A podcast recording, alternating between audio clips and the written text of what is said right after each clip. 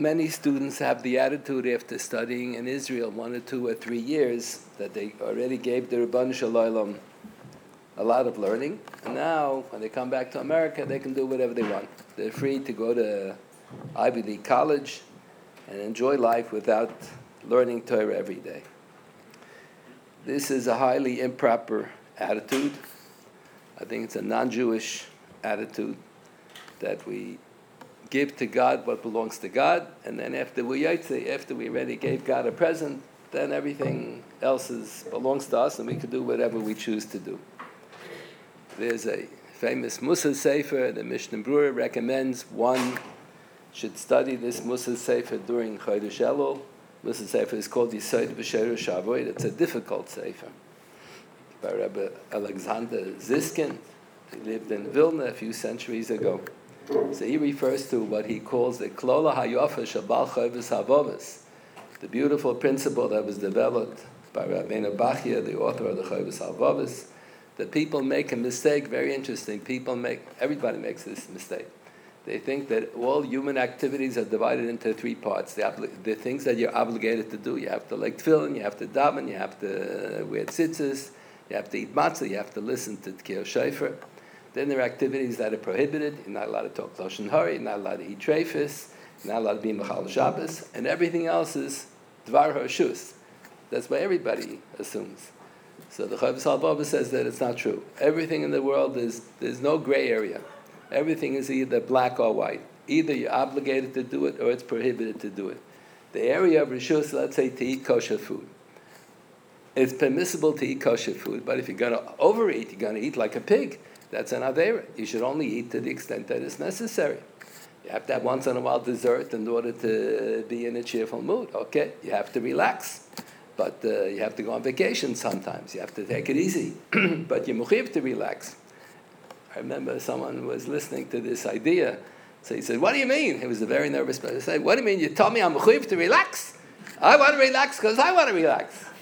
So the Chovas Halevavos says, No, that. Uh, this middle area, the gray area that we call the gray area, Dvar Hoshus, is not really a Dvar Hoshus. If you really need the food, then you're obligated to eat the food. You shouldn't fast on Asim. If you don't need the food, then it's an Avera to eat it. What, what do you need it for? You shouldn't do it. And the relaxing also. If you need the relaxation, if you need a break, then you have to relax. And if you don't need a break, then you should do Avodah Hashem. Then You should learn Torah, then you should do mitzvahs. There is no really, there is no middle ground over here. We divide every, we divide all human activities into two parts. We don't divide it into three parts. There is no Dvar Hoshus. It's interesting, the Rambam wrote his Sefer. The Rambam called the name of the Sefer Mishnah Torah.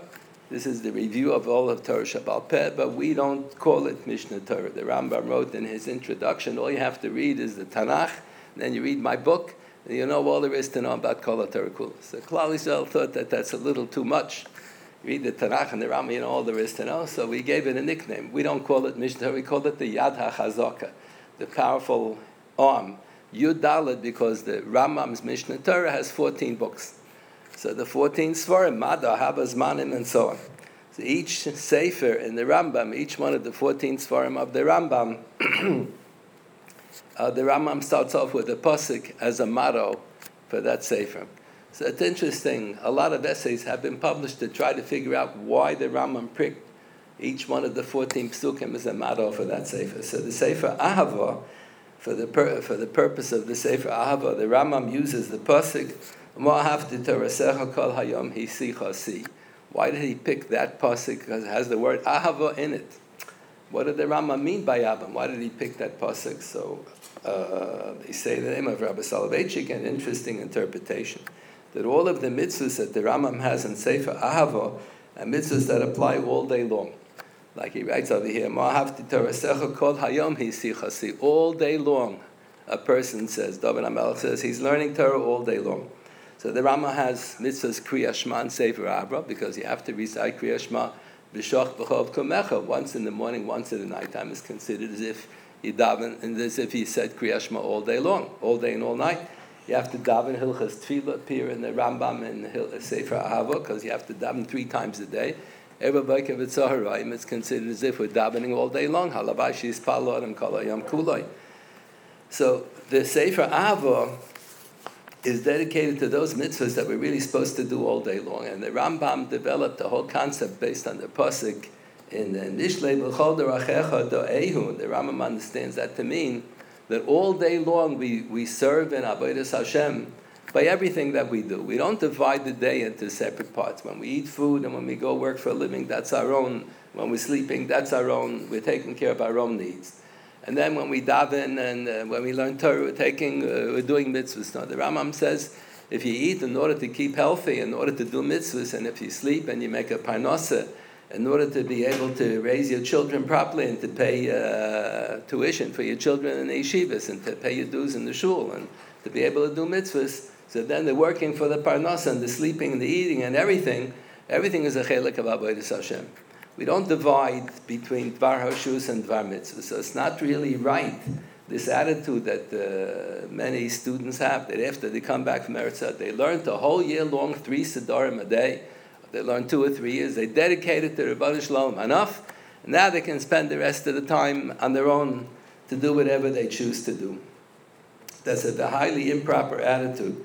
We have a din, which is a din min Torah, that kol masher kan ebed kan rabba, when you have an ebed knaini, an Eved Ivri, the din doesn't apply. He's not really an Eved. He's like a poil, uh, an employee. But if you have an Eved Kanaini, so we have a rule, whatever um, property the Eved acquires ownership of, of goes to the owner of the Eved. So the Radak writes in his commentary on Sefer Yoshua, Sefer Yoshua begins with the phrase, with the pasuk Moshe Abdi Meis. HaKadosh Baruch Hu tells Yoshua Benun, Moshe, my slave, my servant passed away, and now I want you to, to lead the Jewish people. So why is Moshe Rabbeinu referred to as Moshe Avdi? So the Radak says because Moshe Rabbi Moshe Rabbeinu dedicated his whole life to HaKadosh Baruch Hu. The Rashi in his commentary on quotes from the Medrash. It says that when Moshe Rabbeinu came down from Har Sinai, Vayered Moshe min Hahor El Ha'am, came down from Har Sinai, right away he went to Bnei Yisrael.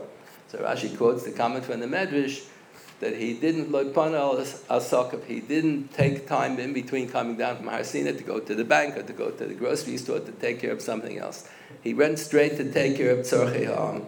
Moshe Rabbeinu was an Eved Hashem. All of the koiches and all the kishrenis and all the talents that he had, he dedicated to Avodah Hashem. He didn't do anything for his own sake.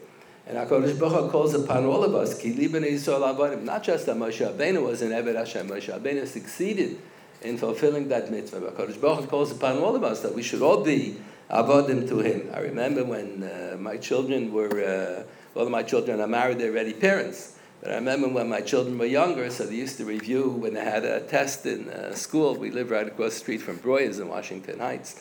So one of them had a test the next day in Chumash. So one of my daughters was uh, reviewing the psukim with me, so she was reading the pasuk Shalach Ami v'Abduni. Moshe Rabbeinu tells Paro, in the name of HaKadosh Baruch Hu, let my people go, v'yavduni. So I thought the simple translation is that they should worship me. Avodah Hashem, they should worship me. So my daughter was translating the way the teacher said, Shalachami, let my people go, v'yavduni, eh, they should become servants to me. So I was going to say, why did the teacher translate like that? Then I thought the teacher was right. That's what it means. Hakadosh Baruch Hu says, "Ki libnei Yisrael avodim." Hakadosh Baruch Hu wants us all to be avodim to Him that it should be called Mashikon Evikon Rabba. The one who succeeded in doing it best was Moshe Rabbeinu. Yered Moshe min ha'ar al ha'am Kodesh Baruch Hu commends him and he says Moshe Abdi Meis. Moshe Rabbeinu was a real Eved. He dedicated all of his talents to HaKadosh Baruch Hu. But uh, we're all obligated to do like this. It's not really right that one should have such an attitude. I already gave HaKadosh Baruch Hu enough. I spent a whole year, three Sedarim a day learning in Eretz Yisrael. Two years, three years, whatever, and now I can go to a Goyish university and, and study whatever. I don't, have, I don't have to learn any more Torah. The Rambam writes in Hilchas Talmud Torah, quoting from passages in Tanakh and from the Gemara. The Rambam usually doesn't say original; he's quoting everything from from the original sources. So the Rambam says every Jewish man is obligated to learn, whether he's wealthy or poor, whether he's young or old, whether he's healthy or sick, till the day that he dies. Whenever a person has some free time, he's obligated to learn Torah. So you can't say that the person already graduated. The person graduated already, so he doesn't have to study anymore. We don't graduate from learning Torah. We're obligated to learn Torah for the rest of our lives. It's highly improper that the students come back from learning intensively in Eretz Yisrael in a successful fashion, and then they decide they want to go to an Ivy League college, but there's not going to be any learning. Parents always want the best for their children. I belong to the Parents Union also. I have nine children and an awful lot of grandchildren. And even the parents want more for the children than they got for themselves. The parents never went to Ivy League colleges, their parents couldn't afford it. But they want for their children the best, but they should realize this is not the best for their children to send their children to an Ivy League college, a Goyish college. But there's no Torah atmosphere, even if you're going to have a Hillel on the campus, you're going to have a JLIC on the campus. That's not a Torah atmosphere. You have to have your children in a Torah atmosphere. Years ago, it was a halbatzara. uh, if a person would go to an Ivy League college, a Goyish college, and not stay in the dormitory, it wouldn't be so bad. But today, even if you don't stay in the dormitory, stay in the dormitory, that's uh, mamish terrible. But today, even if you don't stay in the dormitory, the pressure on the campus is so great. Human beings are always social animals, and they always like to fit in with the rest of the society. They don't want to stand out like a sore thumb. And the pressure on the college campuses is so strong to go along with what, the, with what everybody else is doing. The Congress was uh, having sessions about this, why there's no freedom of speech anymore on the college campuses. And just recently, 15 professors from Ivy League uh, universities published a document where they're encouraging that the students who go to the universities should have freedom of thought. They should open up their minds and think on their own. They shouldn't think just because everybody thinks this way, they have to think the same way. Open up your mind and think for yourself. There's such anti-Israel pressure on all of the overwhelming majority of the, of the college campuses and they all want to boycott Israel, and they all support the Palestinians, and it's all anti-Semitic, and it's all against the Jewish religion, against all religions. So that it's even if your children are going to stay home, they're not going to stay in the dormitory. It's still going to be a sakana for the children. That's not the best thing. Everyone wants the best for their children. That's certainly not the best. The Torah was not given to individual people. The Torah was given to the community of the Jewish people. We say the bracha Shabbat Banim Mikol Hamim and Asan Lanu Es Tayrasa. Kodesh singled out the Jewish people as a nation, and he gave the Torah to the Jewish nation. The Jewish people need a kehillah. And so the children are used to relating to a kehillah. When they were growing up at home, they belonged to a shul, and there was all Jewish kehillah. And then they, then they go to a college campus, there is no Jewish kehillah. That's a disaster. They ha- you have to, the Gemara says that Torah mitzvahs need chizuk. You have to have an awful lot of chizuk, and especially today, the pressure is so great uh, on the college campuses. The pressure is so great against everything that Jewish religion stands for.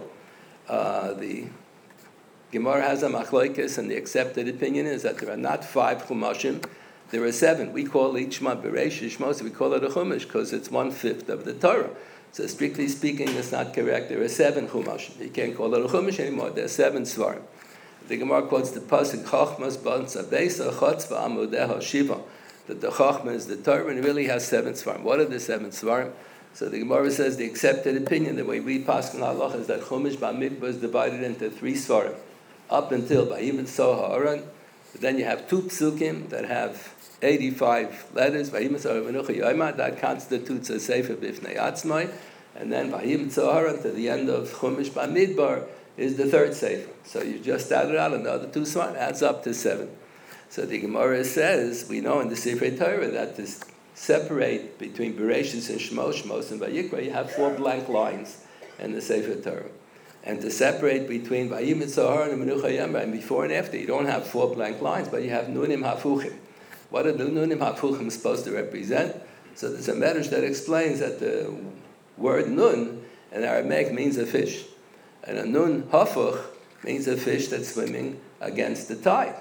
The Jewish people are always swimming against the tide. The thrust of the whole culture, wherever the Jews lived, was Avodah Zarah, Gili Arais, and Shvichas Damim, and all Kol Davarasa, and all kinds of crazy things. And the Jews have to have the ability to swim against the tide. It's very difficult. You're going to send your children to an Ivy League university, a Goyish university. It's very difficult to swim against the tide if you're swimming all by yourself, you have to have a whole school of fish. You have to have a, a whole, have to be mechazik each other. The Gemara the Torah need chizuk and shmiras. A mitzvah needs an, an awful lot of chizuk. The opening psukim in Tehillim emphasize this. Ashrei ha'isha asher lo halach ba'atzas shoyim So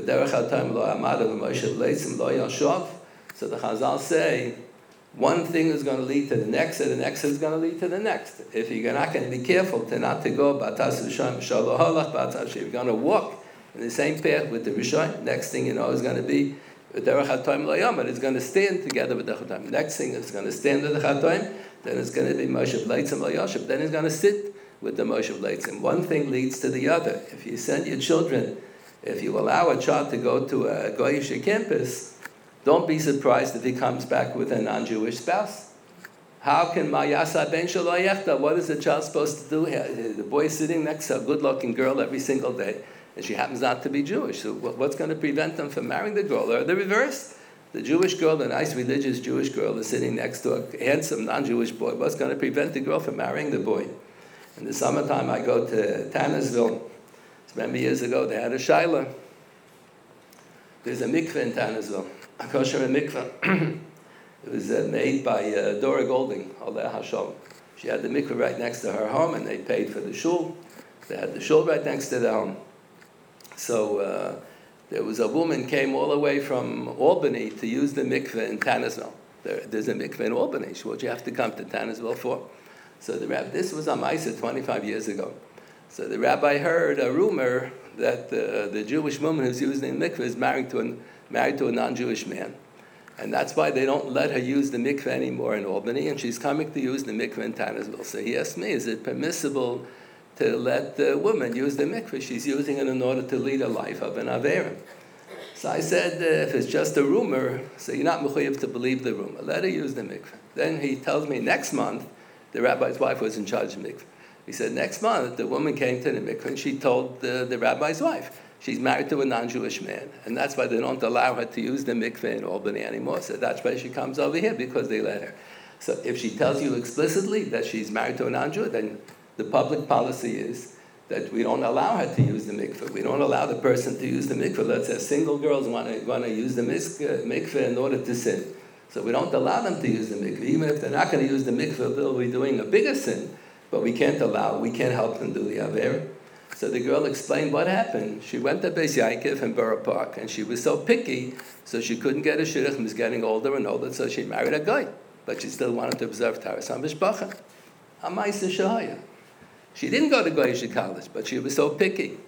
So if, if a child goes to a non, a non-Jewish university, we shouldn't be surprised if later on the child is going to intermarry. We all need a kehillah. We all need a kehillah. Many have the attitude, the next couple of years, the next three, four years, I'll go to university, and I'll neglect my learning. But after that, after that when I'll get myself a good job and I don't have to work half a day, so I'll have much more time to learn. So that's what the Chachamim tell us in the Mishnah in Pirkei Avos. I'll tell you, a person should never have such an attitude to say, Lakisha Efna Eshna, when I'll have free time later, then I'll learn. No, the Mishnah recommends Shemaloti Pana. Who says you're going to have time? You shouldn't give up the opportunity to learn Torah now. You have to learn every year, every day. You have to learn now. Don't postpone the learning till some later day. Shemalot may not happen. A couple of years ago, some uh, professor of Judaic studies, a prominent uh, fellow, was giving me a ride once after I gave a talk in a certain community. So he was driving me home to Washington Heights. He was telling me that uh, when he studied in Israel for the years, so Rabbi Blau, the mashgiach from the yeshiva, was trying to convince him that he should go to yeshiva. After he comes back from Eretz Yisrael, he kept on insisting, no, he's not going to go to yeshiva college he's going to go to some prominent university because he's going to go into Judaic studies and he has to have a super duper degree. So he's very big in his field and he published a lot. And now it's 20 years later, he says he feel has charotana. He says he's never going to know how to learn. He knows how to read Rishonim, he knows how to read Svarim to dig out history. He's an expert at that. But he says he, he realizes now those are the crucial years that you have to learn how to learn. And now he says it's 20 years later. He's never going to know how to learn. He, and he's complaining about that fact, but he realizes that it's his own fault. We have to do what's best for our children. We love our children. We want to give our children more than we ourselves had. But to send a child to a non-Jewish university these days, even if he's going to stay home, he's not going to stay in the dormitory. He's going to stay in the dormitory is a Zobgeret, it's a sakona. Even he's going to come home every day. The pressure on the campus is so great Ad that the Congress, they had in the newspaper, the New York Times, the Congress is having uh, studies on this. There's mamish no freedom of speech on the university campuses. Universities used to stand for freedom of speech, that people were open-minded and they have to uh, think out of the box and you have to consider all logical possibilities. Now they don't let you think at all. Whoever goes against the Das HaKohol is considered a bigot and is considered a Meshuggah. Everybody pushes for homosexuality and for lesbianism and everything else, and whoever says fakir is a Meshuggah. We're the Meshuggahim. They're the Meshuggahim. The Jewish people have to be like Nunim Hafuchim. So this is, uh, this is an important consideration that we all have to have. Rabbi Soloveitchik years ago used to complain about this, that uh, Hitler tried to wipe out all the Jews and he didn't succeed. And now we're causing on our own. We're causing a Holocaust by allowing our children to go to Goyish universities. And they don't, eh, there are children who learned in yeshivas in Eretz three years, in top yeshivas, not shvacha yeshivas, top yeshivas for three years.